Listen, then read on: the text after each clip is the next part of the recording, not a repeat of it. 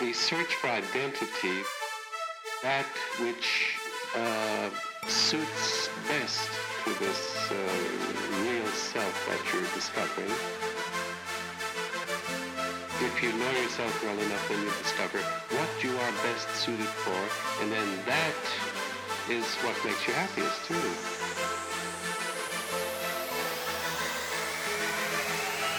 Self-actualization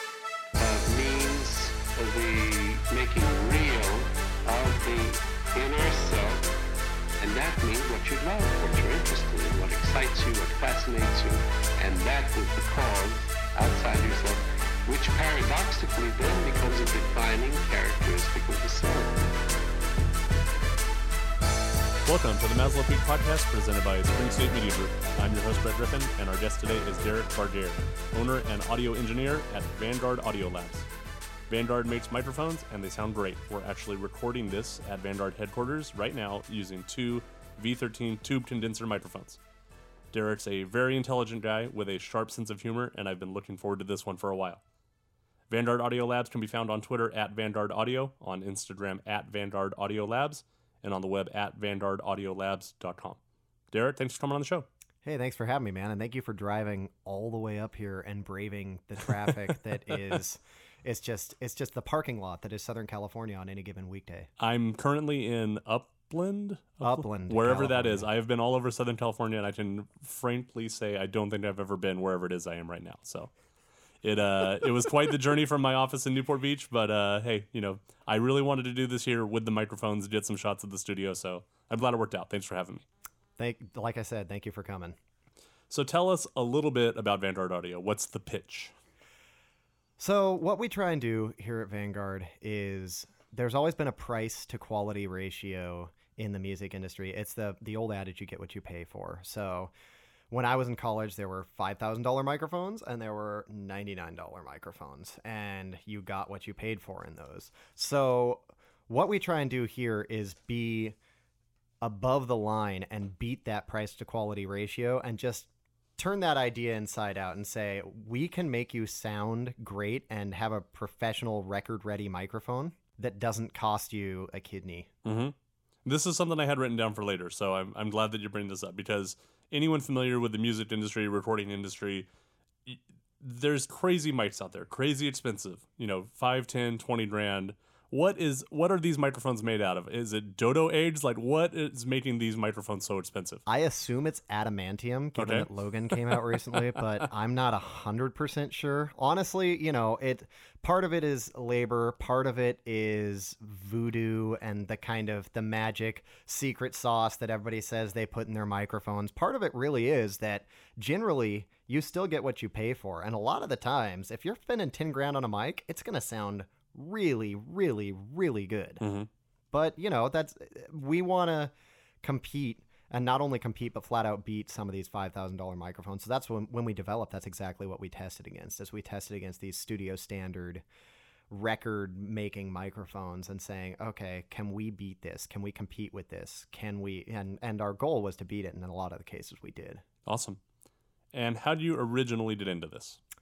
ooh um i'll keep it as short as possible It's your story. You can be- okay, be, as will- long as you want. Uh, be as long as I want. Got it. So, uh, in high school, I got into music. I started playing bass because when you're in high school, um, you join a band. That's just what you Of do. course. If you're Girls like bands. I mean, absolutely. yeah. I mean, that, I assume that's why I did it. I'm not even sure my motivations back then, but um, so I noticed a lot of my friends had uh, that were guitarists had guitar pedals, and back when I played, there weren't a lot of bass specific pedals. So I was kind of learning on the fly through the miracle of Google how to modify pedals to respond better to bass frequencies.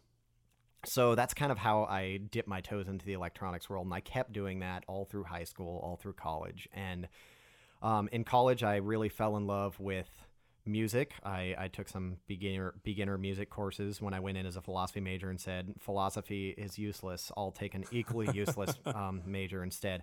Um, and I really, really got into music, and I got into the technology side of it. I quickly found out that I was I was one of the worst people at actually creating music in the program, but I was really, really a good facilitator. Okay. So I began engineering, I began, began producing, and the whole time I was still playing. I'm not a terrible musician, but I'm not I'm not going to light the world on fire um, by any stretch of the imagination. So I know, I know the feeling. you know, you and I both play at churches a lot, and you know, I, I know my own limitations. I'm never going to be in a Rush tribute band. Like I get that. You know. Yeah, abs- I mean, I'm certainly I, I certainly enjoy making it. Don't get me wrong. I'm just I'm just not the best at it. And every Second time, most fun thing in the world. oh, what's the first most? I'll tell you when you're older.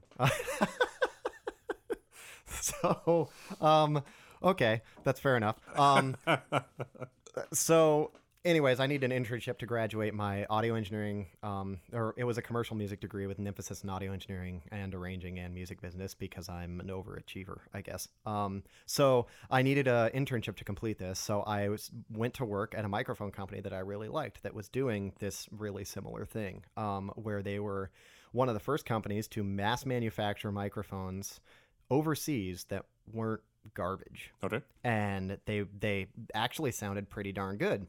And this company was called Avant Electronics, and it was run by my then boss, now partner, Kin Avant. And I basically went up to them and I said, "Here's what I've done. Here's what I can do. I can kind of sort of fix things electronically." And Kin kind of took me under his wing. I did 160 hours of free labor, which he didn't mind at all. and then they liked me so much, they said, "Can you work here you know, full time. So I was still in college and I was doing that full time. I was doing a couple other jobs, odd jobs, because I was about to get married and, you know, you're just trying to scrape together cash Yep. however you can at that point. Yep. And then I worked there for for several years and kind of ended up as the the nebulous title of director of operations. It was a small company as well. I think there were seven of us at the height of our powers there, and um, and and so I I kind of did everything but the the specific accounting and sales. Mhm. Um, so that meant some development. That's meant you know all the boring stuff, which you know there's plenty of it to be had anytime you're running a business. Mhm. And then uh, through through one one way or another, which is kind of sad to say, but the company got got sold and moved to New York, and it was a really unfortunate event and kind of n- nothing you could do about it. And so I freelanced in the industry for several years, uh, playing and engineering and doing studio installs and uh, gear repairs and just all sorts of things. And I was kind of wandering in the woods, not quite sure what I wanted to do because I really love music and I really love facilitating music. And then Kin called me up in 2013. He said, I, I think I'm finally ready to, to start another one of these and try it again. Would you like to would you like to do it? And I, I talked with my wife about it and said this could take a long time to do. Mhm. I mean, startups don't, you know, you don't just start up a company and then start paying yourself. Um, it's not the way it works. Startups take a long time. The development to do this type of thing right takes a long time of, of a product like this in a very crowded market. And she said, I will work and pay our bills. You go do this if you think it's what you need to do, Mhm. and if you think that this is what what your calling is. And and uh, I mean, I can't thank her enough for that because she's been incredibly patient. We started the company officially um, in in September of 2013, and it Mhm. is now June of 2017. Now, I've yet to actually write myself a check at this Okay. point, so All right. she's been incredibly patient. She's been amazing. She's been amazingly supportive. I cannot say enough about how important having a partner that stands behind you in this sort of thing is. Right. I'll never forget one of my earliest memories of you is we were at Mariners getting ready to play, and something was up with either your bass or a pedal, and I can't remember which one. But you took it apart and soldered it. Somehow you had a soldering kit with you, and we were like, liter- you were literally sitting on the stage soldering on this piece of equipment, and I remember just thinking, either this guy's a genius or he's an idiot, and it it could be both, but I'm not sure which one. I was going to say those things are rarely mutually exclusive. Um, but yeah, it's it just it seems like alchemy to me. The whole I plug this thing into the wall and then it goes through all these little transistors and stuff and then things happen. It's I'll I'll never understand it. I still don't understand a lot of it. I mean, um, I'm fortunate enough that Kin is smart and experienced enough. He's, I mean, the age gap between us is pretty significant. I think he is, I want to say 40 years older than me. Kin, don't hold me to that if you're listening. um, you're you're 30 years younger than me, Kin, which makes you negative negative one. Um, Okay. so uh, so I won't pretend to understand all of it, but I understand it enough. And I, like I said, I'm constantly learning um, new things every single day Mhm. which is which is very cool and I think one of my favorite parts about doing this. But I do vaguely remember the the incident that you're talking about and I vaguely remember it because I'm pretty sure it's happened more than once, which is not a good comment about the state of my equipment on occasion. That's what I was gonna say. but uh, I, I think the last time it was actually a busted tuning peg. But I mean, in yeah. theory, if you can fix it yourself, that's good. But also, maybe you should buy equipment that doesn't break. I mean, I, I don't know what the right balance of that is. I yeah, I would I would kind of be on the same page as you.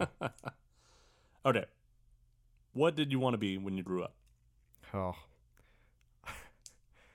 I don't know. Honestly, I don't remember. I probably told my parents 25 different things, whether it was an astronaut or a fireman Yeah. or a businessman just like my dad or whatever the soup du jour was for Mhm. me.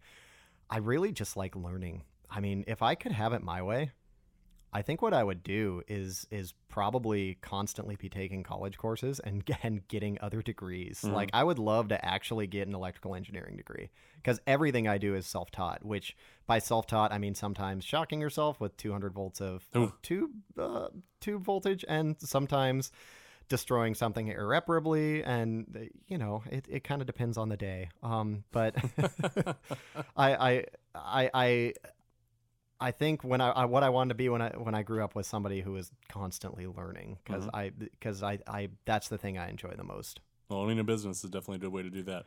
Oh, definitely. You mentioned being in college and kind of finding your way through that, but was there a moment or specific instance you realized this is something I want to do? I want to build stuff. I want to make stuff. I want to be involved in music in this specific way. Do you remember an instance or moment when that kind of crystallized for you? I I I remember a couple of them, and the one that stands out the most to me is um my my music theory one professor um Al Clift. And he, he just passed away recently, which was really unfortunate. But uh, he was just this incredibly enthusiastic person about music. He was amazing in that he could take the most boring parts of theory and just be so excited about them, but you couldn't help but be excited about them. And I had kind of self-taught my, myself some music theory, and you kind of get it. You pick it up just by listening and playing music, even if you don't realize it. Mhm. But mu- I was always really good at math, and music was one of the first things I came across where it's like there is no two plus two equals four here necessarily. Like Yeah. there are rules in music, and the best composers tend to take those rules and break them on occasion, or Mhm. more than on occasion, and just invent their own set of new rules. But there is no if you play an A and you're in the key of A, there is no right answer to what the next note actually Right. is. And that was fascinating to me. Yeah. As somebody who had, you know, done AP calculus and so I'm not trying to brag or be arrogant. It's just like I have a very mathematical Mhm. approach to things and to not have a this equals this answer, Yeah. you know? Every Um, time, no matter what. Yeah, precisely. Yeah. Um, to not have a constant like that was really fascinating to me. And shoot, even like in Eastern music, they have quarter tones, Right. and we we have twelve notes in our scale, and they have twenty four. Right. You know, so so so that I think was one of the things that first drew me to music. And then, as I said, I, I joined the music program, and I I realized really really quickly that there are a ton of people better than me at the actual artistic side of it. One thing about being very mathematical is that doesn't often translate to something artistic and flowy and, Mhm. and very aesthetically um, appealing. And I figured out really well, though, that a lot of these people that I was going to school with, they could write a beautiful song in 30 minutes. They could play a sonata just perfectly and bring you to tears. But you ask them to balance their checkbook with Right. a gun to their head, and Right. they would die.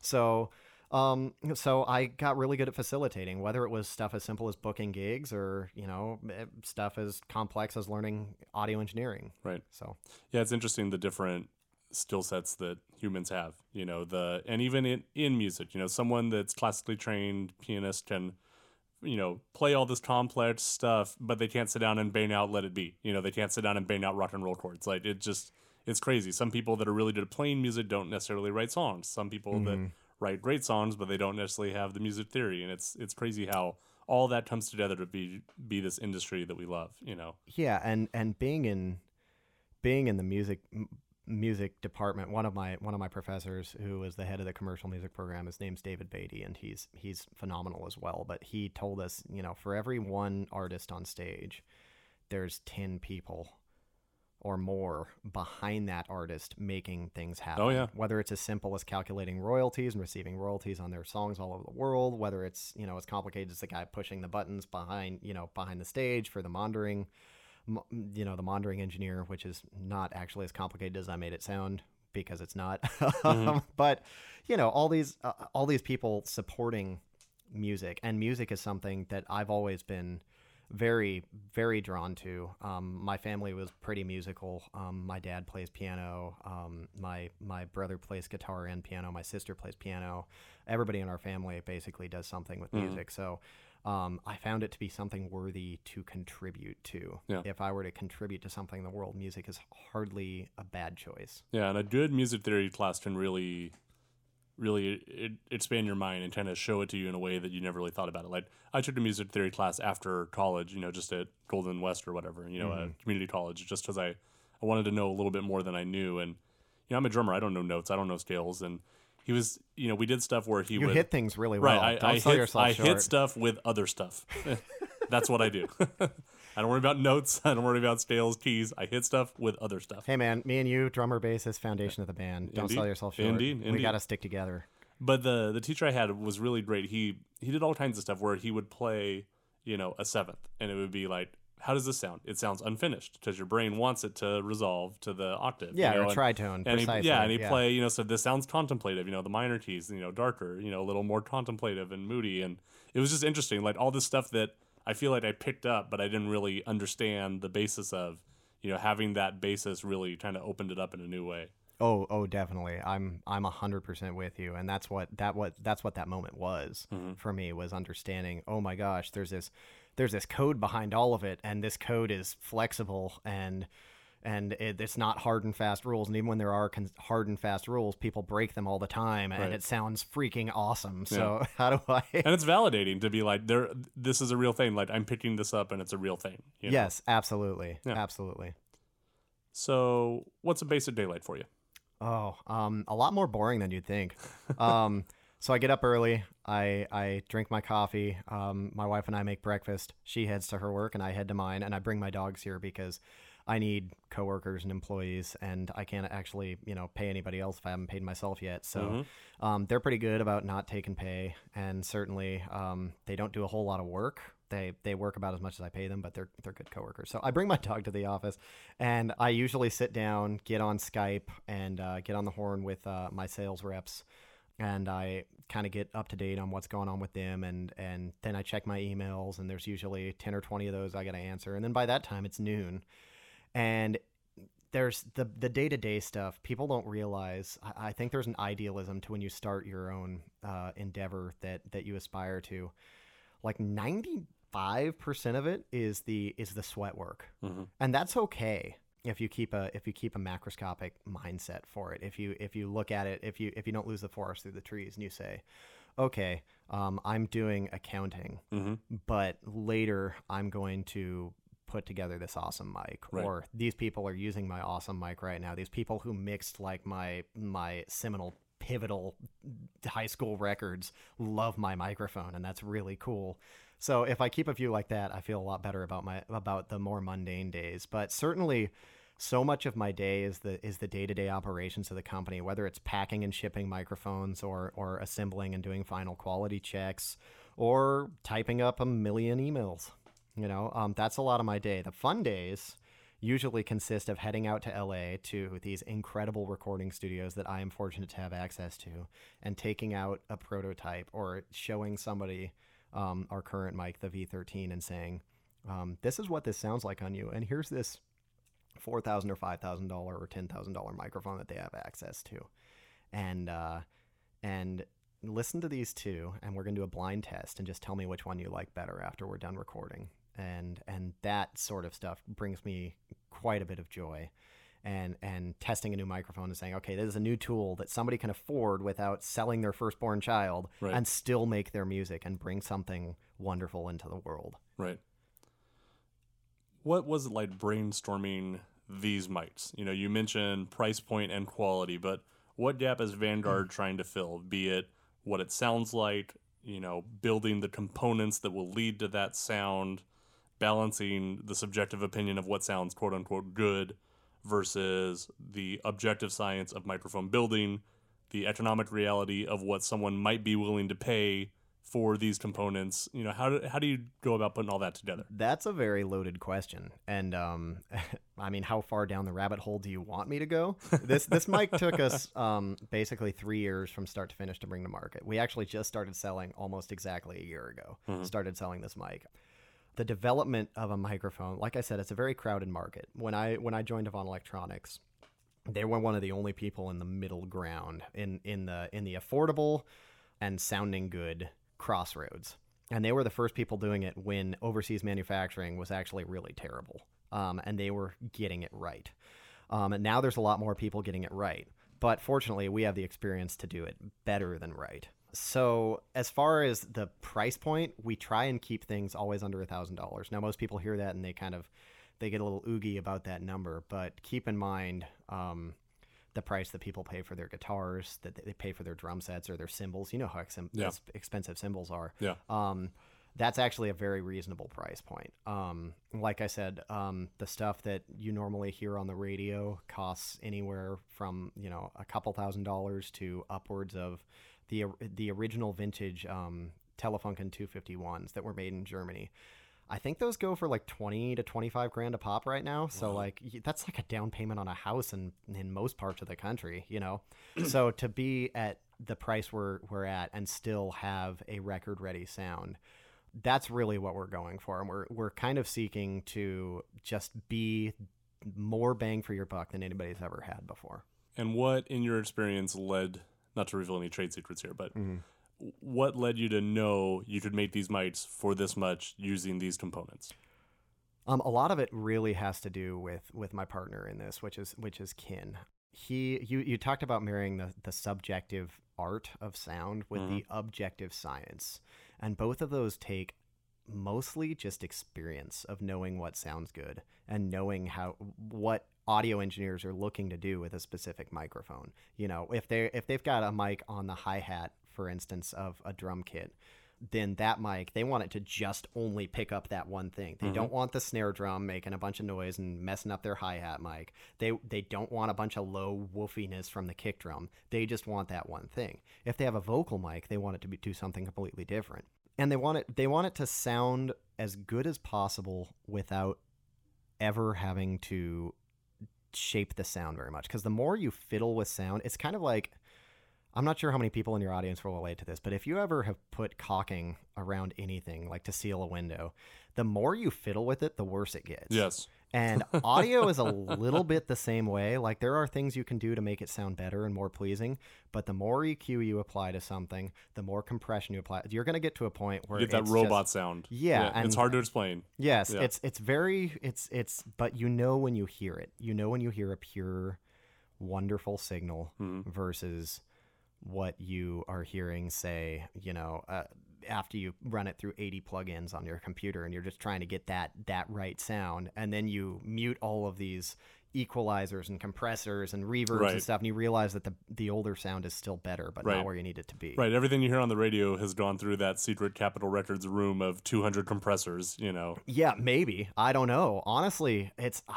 so many people are going back to a pure signal chain because they realize the more components you're running it through, the more noise you're introducing, mm-hmm. you know, on several levels, and the the more difficult you're making it to actually mix your your record sometimes. So yeah, there's you know some things are more processed than others. If we're talking about you know electronic music, that's an entirely different thing. Right. But but a lot more people are going back to a purer signal chain than before. I feel. Now, you mentioned you have sales reps. So that was a question I had for you. So you build this microphone, it sounds great. Mm-hmm. Then what?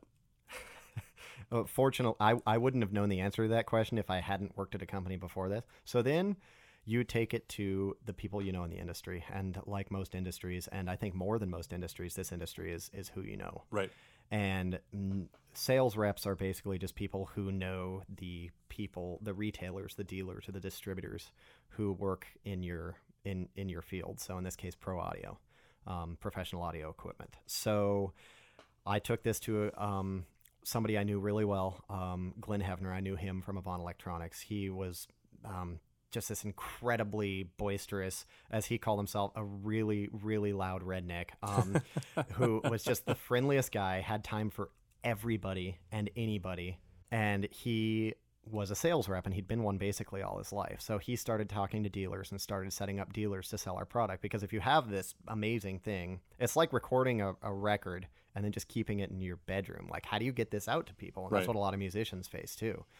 So so having having this microphone and not being able to have people have access to it, you you need somebody to sell it for you, unless you sell direct. And uh, in the music industry, selling direct is kind of like being a bread a bread maker, like a, a baker, and not selling in a grocery store. You know, for prepackaged bread, like people go to the grocery stores of Pro Audio to figure out what they want because there's so many options. You Right. know. So sales reps help enormously with that. We have an international sales rep who's fantastic for us, and we've we've really got amazing European distribution now, and we're moving on to Asian distribution next. And then we have a couple of U.S. sales reps who help us in specific areas of the country, and and they're fantastic as well. Every single one of our dealers is is really absolutely fantastic. We don't work with with people who are who are grumpy or bad at customer service or mm-hmm. anything like that. We want to work with dealers who are great to their customers. Awesome. When you tell people about this, you know, when you meet someone at a party or you meet someone out somewhere and they ask, "What do you do?" What do you tell them? Uh, I I make microphones, recording studio microphones. They're they're they're pretty awesome. And what's the most common reaction? They they say, "How do you get into something like that?" And then I explain it on a podcast. Apparently, and listen to my friend's podcast and listen to all his other ones. absolutely, it's it's really like one of the better podcasts I've heard. Honestly, Brett, like. There's so many podcasts, and some of them are quote unquote professional from like major media companies, and they're just really poorly produced. Really poorly produced, like dropped guests and stuff, and it's not even live and and things like that. But you're one of the better podcast producers I think I've ever heard. Like it just comes naturally to you. It's Thank not you, even sir. fair. Thank you. It's it's amazing your questions and and the way it flows and it's very listenable. I, I really enjoy every Well, thank you, thank you. I uh, I try to respect the guest time. I try to respect the listener's time. Have it be interesting questions. You know, if if the guest has done other interviews, I try to read those so we don't just retread the same stuff. You know, I, I really try to make it worth everyone's time. So I That- appreciate that's that. that's good. I mean, with with the guest, you can only polish a turd so much. So I apologize to your listeners. Um, but hopefully they find microphones a little bit interesting. Any preconceived misconceptions about audio engineers you'd like to put to bed once and for all? About audio engineers in general, Mm-hmm. Yeah. Um, well, it depends on if you're talking about live or recording engineers. And the one that's true about live engineers, they just all have a chip on their shoulder because if you've live, en- if you've done front of house engineering, like live engineering, whether it's at a church or a concert or whatever, long enough, uh, you just grow to to generally despise everything and everyone. it's just a thing that happens. It kind of slowly rots your soul. Um, with audio engineers, it's not just pushing buttons. It's really um, there's a saying it's the ear, not the gear, and I find that true with with everybody. Like if you take uh, an amazing guitarist like Dweezil Zappa, who's Frank Zappa's son, and you put him on a the cheapest guitar, he'll sound amazing on it. And if you put me on a Gibson Les Paul through like just a gorgeous rig, I'm gonna sound a lot worse than Dweezil Zappa did on his Starcaster Right. Target guitar. You know. Right. So, what are you working on right now? Ooh. Um, well, we introduced a couple of products at NAMM that are unfortunately behind schedule for the people who might be listening to this who want our V44S stereo mic. We're working on that one really hard, and that one's almost here. Um, that's a that's a microphone. You could view it as two microphones in one to capture a stereo image. We hear in stereo as humans. We have a left and a right ear. And the way the sound approaches and wraps around our head and then reaches our ears is how we can close our eyes and tell that you're to the left of me or you're to the right of me or you're in front of me. And a stereo mic does that exact same thing. We record for the most part for for music in stereo. Um, we used to record in mono, and then when you're talking about movies, you record in 5.1, which is five different sound channels coming at you from different directions. And now it's even more. I don't even know what Dolby's at. I assume a million at this point. um, but yeah, we have a stereo microphone that we're really excited about that's doing some things that have never been done. And then um, we also have a what's called a pencil condenser, which is a, a much smaller condenser. It kind of looks like a long tube of lipstick or a, like a, a big, uh, um, maybe one of those expo markers that your teacher always wrote on the Okay, yeah, whiteboard yeah. with. Yeah, that comes with multiple interchangeable capsules, including not just small size capsules, which is typically what you see with pencil mics, but a large um, multi-pattern capsule as well, and that's actually the first of its kind. We're really, really excited about that one and bringing it to market. And uh, it's taken a little extra time because we don't want to cut corners. We always want everything to sound as good as it can. And my my partner follows that philosophy almost exhaustively. He's like, "Yeah, but what if we did this thing that'll set you, you know, on a 24-hour CAD drawing frenzy?" Uh, and I say, "No, we shouldn't do that No, because I don't want to do all that work." Right. And then he laughs, and then I do it. it. I don't know how it always ends up that way, but Um, but yeah, we're really excited about those. And um, Kin being Kin, he just has this constant stream of amazing ideas. Um, we have a lot more coming that some of which I can talk about, some of which I can't. Um, we have one that's currently at the patent office that is a couple years down the line that might be split out into six or seven patents. Oh, wow. Because that's how Kin is, and he calls me every once in a while, honestly, probably once every couple of months at like 11 at night. And he's like, Derek, I got this real groovy idea. He always says groovy because he was a child of the 60s and grew up listening to the Beatles. But I got this real groovy idea for it. So I get out my computer and I get on my spreadsheet of Kin's list of amazing ideas and I write it down. Then we slowly flesh it out. So honestly, we have like 15 semi concrete ideas in the pipeline that aren't these first three microphones. So I could be busy for a long, long time, which I'm happy with. Maybe you'll get a paycheck. Maybe one day. I don't know. we'll see. You mentioned some of the accounting and some of the mundane aspects of, you know, the entrepreneur life. Anything about owning, running a business that's really surprised you? My grandfather told me when when I started this business, and I told him I was I was gonna gonna start my own business. He said, Derek, whenever you own your own business, you can work whatever 80 hours of the week you want. and I've definitely found that to hold true so far. Yeah. One thing that certainly surprised me is that people are willing to call you at all hours of the night from whatever country in the world asking about your microphones. And I've had some amazing conversations at two in the morning with people that are, you know, musicians or engineers and are fascinated by our mics. And uh, that's something that surprised me. It surprised me. It still surprises me how much I learn every day. That one will never, never get old. You know, I, I don't think I'll ever stop wanting to learn and being able to overcome overcome certain problems uh, that seem insurmountable at the time. I think those have surprised me surprised me the most. Good lead into the next question. Biggest triumph so far, Oh, if there is one. selling a microphone. Selling the first one. Honestly, Who bought the first might- one? Oh, I'd have to get back to you on that, but I think it was my buddy Aaron Aiken, who's an audio engineer. I think he had dibs on on on one of the first, you know, one of the first actual, you know, paid for microphones. Okay. And and I think just that was the biggest triumph because if you're an artist, you spend all these time this time often working on something that's not necessarily tangible. Mhm. You know, maybe if you're a painter, it's a little more tangible. But as a musician, you spend some time writing and perfecting a song, and then tracking things. And often in the studio, when you're building it up from scratch, it kind of sounds terrible to start with. And then you get to that crystallizing moment where you actually have something in your hand, whether it's your printed CD of that single, or whether it's the finished painting, or whether it's a, a microphone that sounds really good and looks good to boot. Um, and and I can't stress enough how how important it is for me to do things occasionally that are tangible, whether it's just bookkeeping Mhm. or sweeping my floor, so that I feel like I'm actually accomplishing something I can see occasionally. Yeah. Um, certainly that. We've also overcome some technical difficulties on occasion. Um, I won't get into the minutia of that, but it feels really good when you're when you're struggling and struggling with a circuit, and then finally you have that aha moment where you're like, "What if I did it this way?" Mhm. and it works perfectly.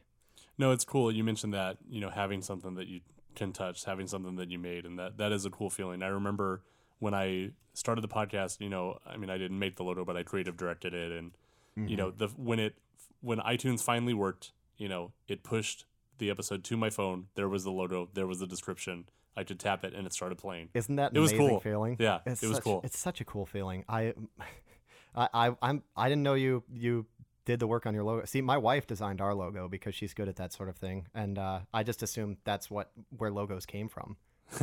yeah, big shout out to Keith Dixon. Uh, Keith Dixon did the logo for us, but uh, yeah, I mean, I had an idea of what I wanted it to be. You know, it there, it should be mountains, shadowy, but also light. Like it's gonna be difficult, but it will be worth it. You know, that's kind of what the theory was. I like your guys' logo a lot. It's got you've got this kind of art deco like the rocketeer kind of aviation-ish kind of vibe was that on purpose like Yeah, Kin really likes classic cars, and he always said, you know, when you think of logos and and companies that just have enduring icons.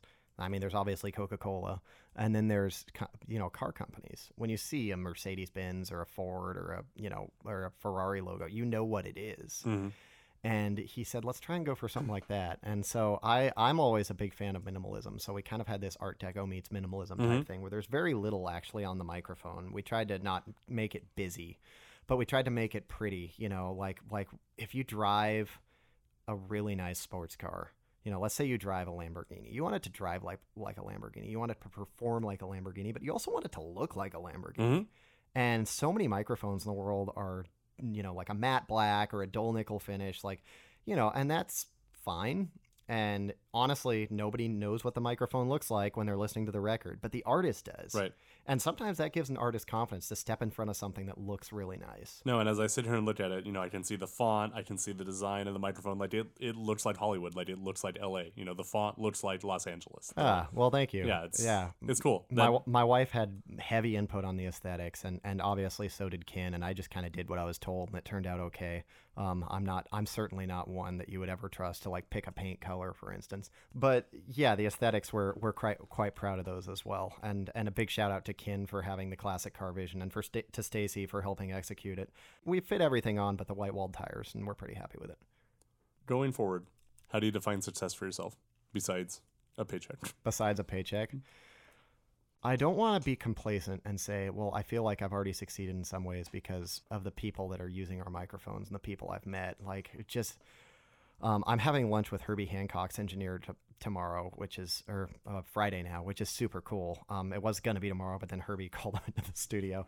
I, I mean, I never dreamed when I was in college that I would be hanging out with Herbie Hancock's engineer having an In N Out burger, you know, but that's going to happen on Friday. And that's pretty cool and uh, and uh, and like Dave Way is a guy that uses our microphone and loves it, and he has he's mixed these records that I listen to over and over and over and over again in high school. So that in a in a way to know that I'm contributing to something as, beautiful and as worthwhile as music, I think that's how I define success for myself because I always want to keep a mindset that that's what I'm doing. As soon as I make it about the profit margin or about the money or about anything else, I I think I'm doing a disservice to the people who make music for a Mhm. living. That's a good attitude to have. So if this hadn't worked out, you couldn't solve your circuitry problem, or you couldn't line up any sales reps. If this wasn't working out, what do you think you'd be doing right now? Oh, that's a really good question. I try not to think about that because that's actually a scary. That's pretty loaded. I'm glad it I'm glad it's working out so far because I certainly don't want to be a desk jockey for the rest of my life.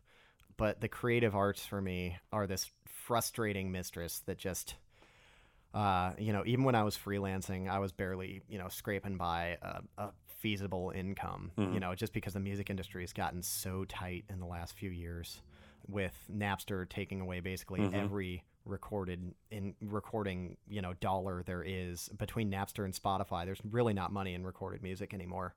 Um, I know some of my listeners will, or some of my some of the people I know will will tell me otherwise about Spotify, and maybe you know I really hope that it's the answer to the music industry. But yeah, I I would probably still be in the music industry in some regard, whether I was repairing gear or mm, doing front of house mixing, or mm, you know, and slowly rotting on the inside to death while I while I while I was Got doing at front house everybody. Yeah, yeah, yeah. well, I I'm already not the most amicable individual, so I think if I was a front of house engineer, I would be admitted to a psychiatric facility within a couple of years. For murdering people?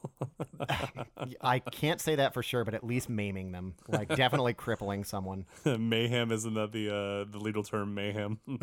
Intent to cause Yeah, if you bodily turn up your amp one more time on stage without th- telling me, there will be mayhem. yeah, I will take your guitar and I will remove your leg with it. It's just that simple. So I just asked you, you know, if this hadn't worked out, if you hadn't been able to solve Mm-hmm. the circuitry issue.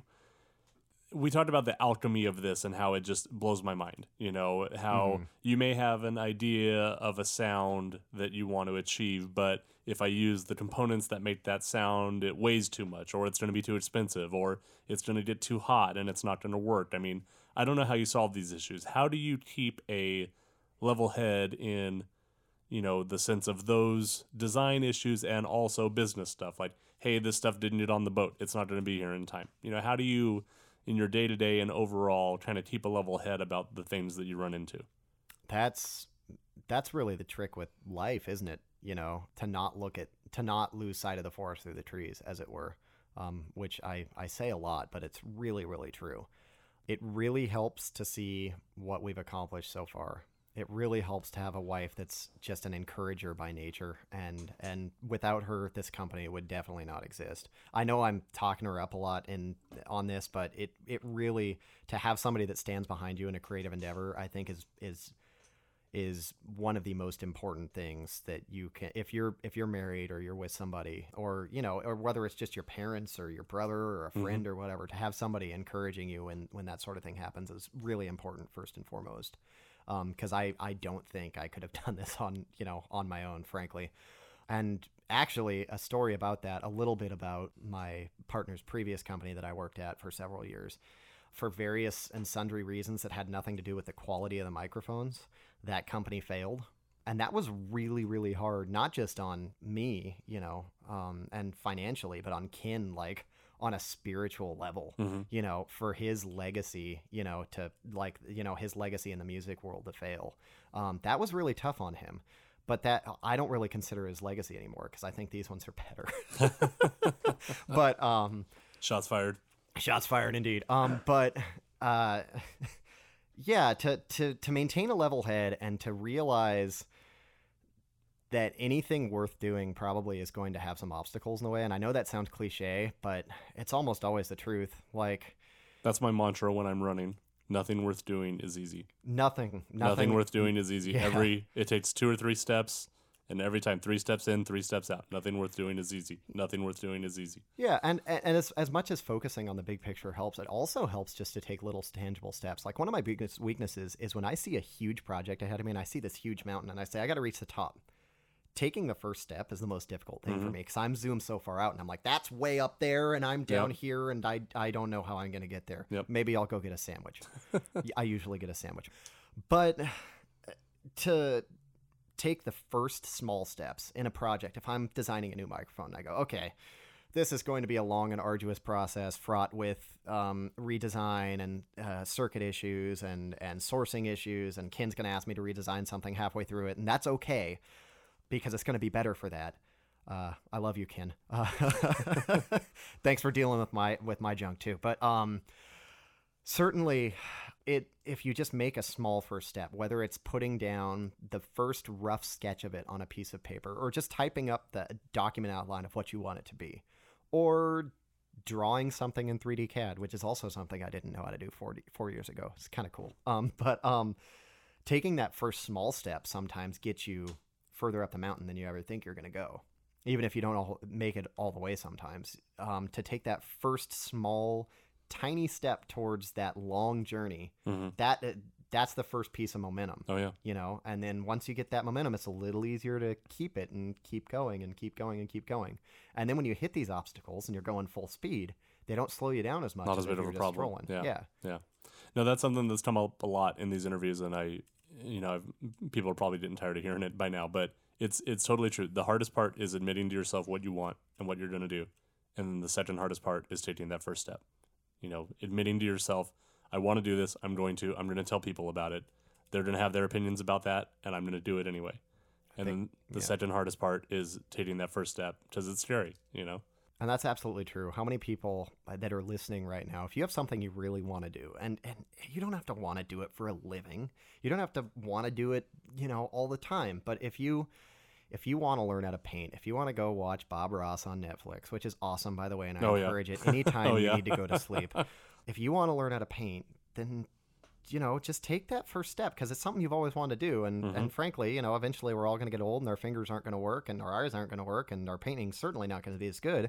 So why not go to the store, which is, you know, you're you live in Southern California maybe if you're listening to this, and you're 20 minutes from the nearest art store. Aaron I Brothers promise. or whatever. Yeah, yeah, yeah, exactly go spend some money and go learn how to you don't have to show it to anybody. Yeah. just like you know take that first step. And you might say man painting's the worst. This is messy and you know everything's going wrong and i'm going to throw this brush at the wall and never paint again. Or you might say this was really fun. And yeah it might not look amazing but i'm going to do it again again again and get better in it because it makes it it makes me feel fulfilled And the thing no one thinks about is that there's also value in realizing I don't like doing this. There's value in that too, because now I don't have to think about this anymore. Now I don't have to obsess over how great my life would be if I did this instead of what I'm doing right now. And now I know I'm not good at this and I don't like it, and I don't have to try it again.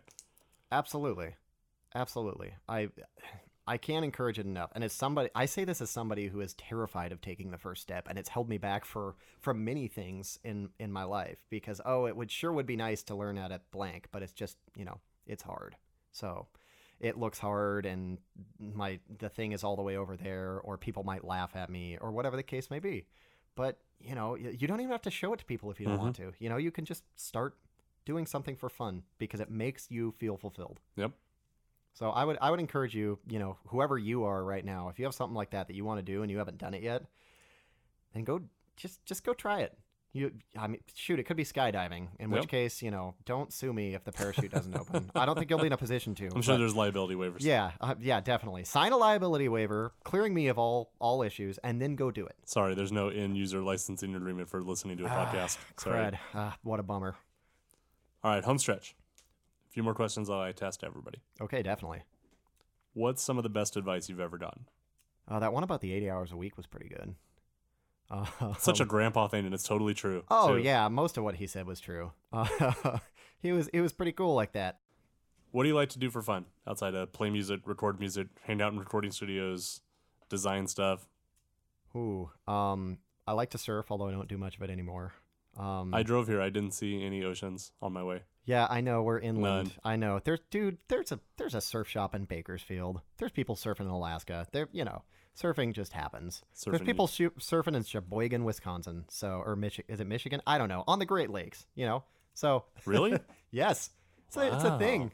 It's a thing. Surfing USA? Surfing USA, absolutely. So, uh, as far as things I like to do for fun, I, I really enjoy hanging out with with my wife and dogs actually. And sh- man she just keeps coming up. She's a pretty great lady. Um but uh I, I i i i quite enjoy um like i said surfing. I enjoy reading. I i just really enjoy learning new things. So um even sometimes when i'm at home my wife will have to remind me hey derek we can just sit and relax. You don't have to be on your phone on wikipedia reading about whatever you're reading about you know? I do the same thing. Anything you're excited about right now? Movies you just saw, books you're reading, albums you're really into, anything you want people to know about? books I'm reading. Books I'm reading. Um, Man's Search for Meaning by Viktor Frankl. So he is the founder of the um, what they call the third Viennese school of psychotherapy, which is called logotherapy or the search for meaning. And to try and put it in as small of a nutshell as possible, um, Adlerian or Nietzschean, you know, philosophy and psychotherapy is the will to power, and Freudian psychology is, as we all know, the will to pleasure. Like we Mhm. exist for for pleasure. It's very um, what was who was who was the Greek philosopher that came up with that? I don't remember. But thi- but but with Viktor Frankl, he was he was in a concentration camp for over three years, various concentration camps in World War II in Nazi Germany.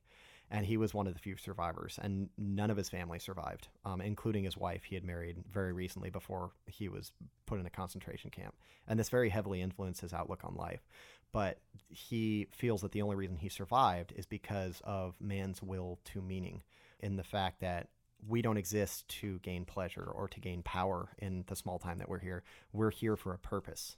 And uh, that purpose may vary from hour to hour or from day to day or from moment to moment. You know my purpose right now is to do this awesome podcast with you.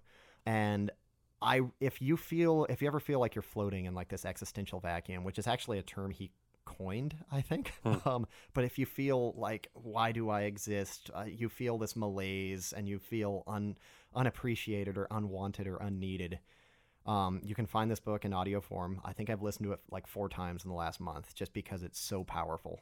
And he goes over his experience in the concentration camp from a, an objective perspective. He doesn't you know he's like people have already documented the horrors of this but as a psychotherapist and as a psychologist here's what everybody went through in these camps and he just has amazing observations on the line of good and evil that runs through every person and and that it's a ragged line and and we're not all good and we're not all evil. And we you know ascribe to groups that oh these these this tribe bad my tribe good you know um i think we call that american politics. Uh but you know, no group is wholly made up of bad people or good people. And the idea of bad people and good people in is is in and of itself kind of a problem because we're all bad and we're we all do bad things. We're all we all do good things. We're all you know it's the dichotomy of man. We're divided. Mhm. So it's kind of deep, but you Yeah. know, That's what you like to do for fun, huh? you- I'm I I apologize if it's. I saw Wonder Woman. That was pretty great too. the question wasn't what would be fun for everybody, is what do you do for fun? So that's valid. That's a valid answer. With all that we've talked about, what inspires you to keep going? How do you keep yourself motivated? I really want to be able to provide for my family. I think that's a big part of it. And the people who have invested in me, it's not just, you know, nebulous investors, but my friends and family have not only invested in me, you know, um, spiritually and mentally and eh, with encouragement, but they've also invested funds in me because manufacturing is kind of expensive actually to get started. There's something called economy of scale where if I make one of these, it costs a whole lot of money, Right. but if I make 200 of them, it's a lot less. So that in and of itself uh, drives me to go on because these people have put their faith and their trust in me, and that's that's a big part of it too. Owning a business, and that's kind of kind of one of those scary things where I can look at the big mountain and just have to take one step at a time. And and like I said, the other thing is just when when you're doing something like this that you really love and you feel like you're contributing to something worthwhile.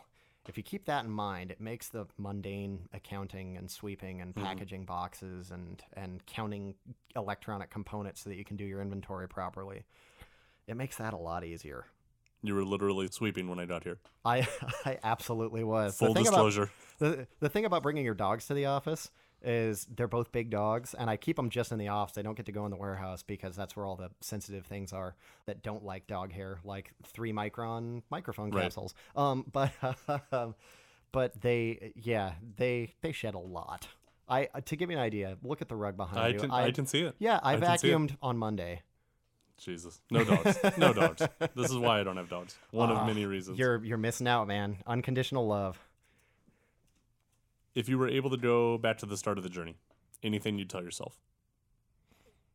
don't get scared because i mean well it's okay to get scared but don't let it rule you because i think that held me back honestly you know when i when i talk to myself sometimes i realize like i could be six months ahead of where i am Mhm.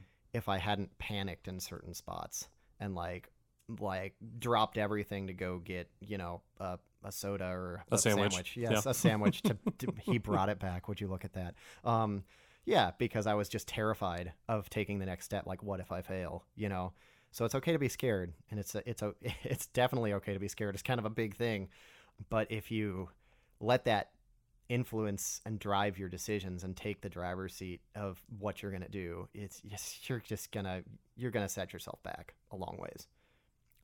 Also don't touch live tube leads because that's a lot of voltage It will it shock you. like the dickens. Ah, you know i keep telling myself that and every once in a while it doesn't happen very often. I've gotten better at it but every once in a while i'm working on a mic and i turn it over and i don't think and i grab it the wrong way and gizzy gizzy so you know don't do that i've taken a lot of voltage more times than i can count but you know it's voltage it's not it's the it's the current that kills you it's not the voltage that kills Yeah, you I- most of the time Can you explain that? I- I heard someone explain it about like getting punched. Like volts is the size of the fist, amps is how fast it's coming at you, You and got it. The- watts is You got it the opposite direction. Oh, it's the opposite. Yeah, Okay, so okay. amps amps is the actual um, current is the you could call it the amount of electrons that are jumping from atom to atom to atom. Okay. That's the that's the number of them.